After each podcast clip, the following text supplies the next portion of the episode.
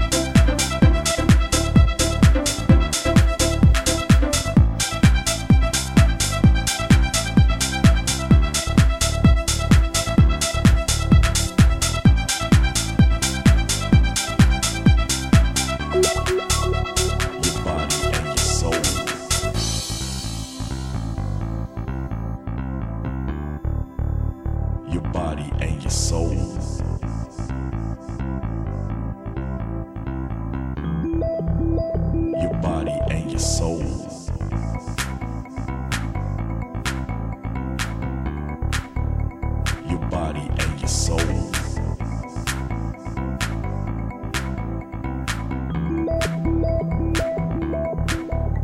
Your body and your soul have a bridge called destiny. This is God's plan, created for you